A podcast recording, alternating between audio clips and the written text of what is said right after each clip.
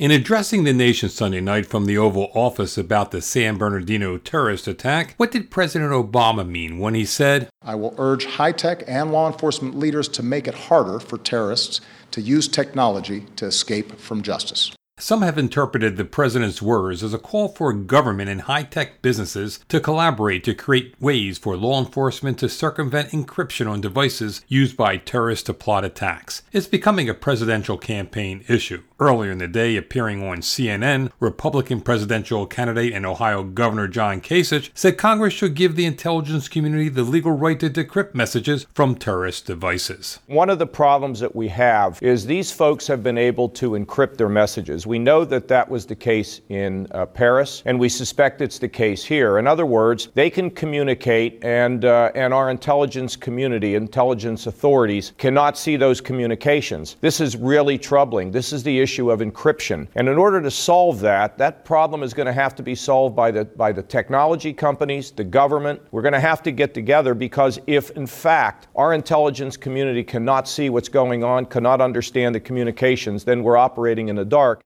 There's been no evidence that the terrorists in Paris or California communicated with others using encrypted messaging, and when pressed by moderator Jake Tapper, Kasich said, well, I think a lot of it, Jake, from the intelligence people I talk to, the ones that I'm familiar with here in our state, is, is basically the fact that these two out in California may have been communicating, but they may have, as they say, have gone dark. In other words, I know that there were people being monitored who they were in touch with, but we also know that this couple had not been identified. No, I think the issue of encryption is for real. It is serious, and the Congress needs to get on it because we, we're going to require a national solution.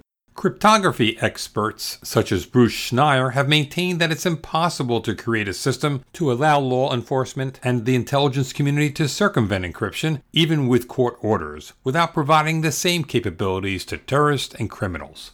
Technically, this cannot be done, and trying will cause incredible damage. That's what we're saying. All I can build is a system that allows for third-party access into your data. And then I have to put some social system on top of that to ensure that only the right sorts of people use the system. I can't build that securely. We can't have a world where the good guys can spy and the bad guys can't. All we can get is a world where everyone can spy or nobody can spy. Still, candidates want the government and high tech businesses to try. Here's former Secretary of State and Democratic presidential aspirant Hillary Clinton speaking Sunday on ABC's This Week.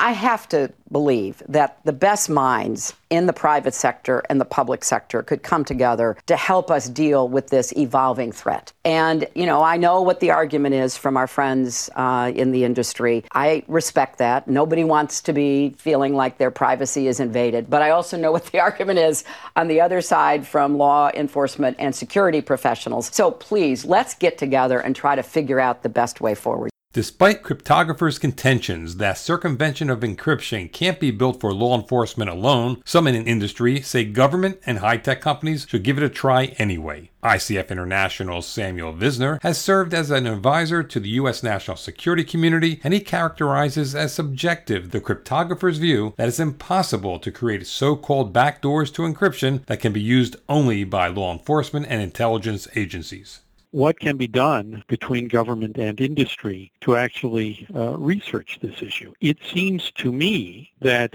this might be one of the key R&D challenges that a national cyber R&D strategy should meet. The government is working on their own cybersecurity plan. One of the things I would propose is that they enlarge that plan to work with industry to characterize the key cyber R&D challenges that ought to meet and start to assign responsibility for meeting them. Perhaps this would be one of them. But even if circumventing encryption is off the table, that doesn't mean the government in Silicon Valley can't collaborate in identifying and developing other tools to use technology to help identify and understand terrorist communications. Visner, for example, suggests the government and high tech could work together to develop tools that could analyze behaviors of individuals on social networks to identify would be terrorists who might be influenced by Islamic State propaganda. We can do this by looking at trends in social media and maybe correlating what we see in social media with tendencies by specific individuals or specific populations to be vulnerable to this messaging. I think that may be something that we can do.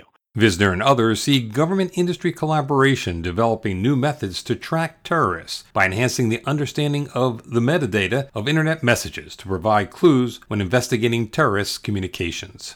Here's Chris Pierson, Chief Security Officer and General Counsel at the payment technology company Viewpost still a number of things that can be gained or gleaned from technology and government partnerships that does not disclose the contents of the communication and does not necessitate the uh, backdoors or secret keys for encryption. Pierson says it's always best to understand at a deep technological root the capabilities of the tools and the security benefits that can be derived from them. A conversation has to be started, a dialogue has to ensue, and, and we haven't seen that yet. So this first step of DHS reaching out and, and other law enforcement folks reaching out is critical. And some of the new offices have begun to uh, take shape in Silicon Valley from the government.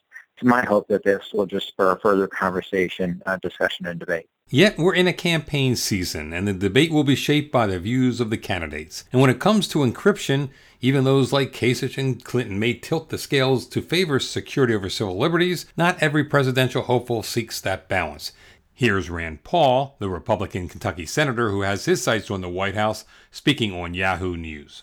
They've been talking about terrorism and encryption at the Senate hearing in 1997. So this is not something new, but it is the, the people who want to trade privacy and liberty for uh, sort of a false sense of security. This is just one more of their uh, ploys to get us to give up our liberty. Paul has legitimate concerns, but that shouldn't stop the government and high tech businesses to work together to develop new ways to better understand the digital communications among terrorists while maintaining Americans' privacy rights and civil liberties we deeply cherish. For Information Security Media Group, I'm Eric Chabrow.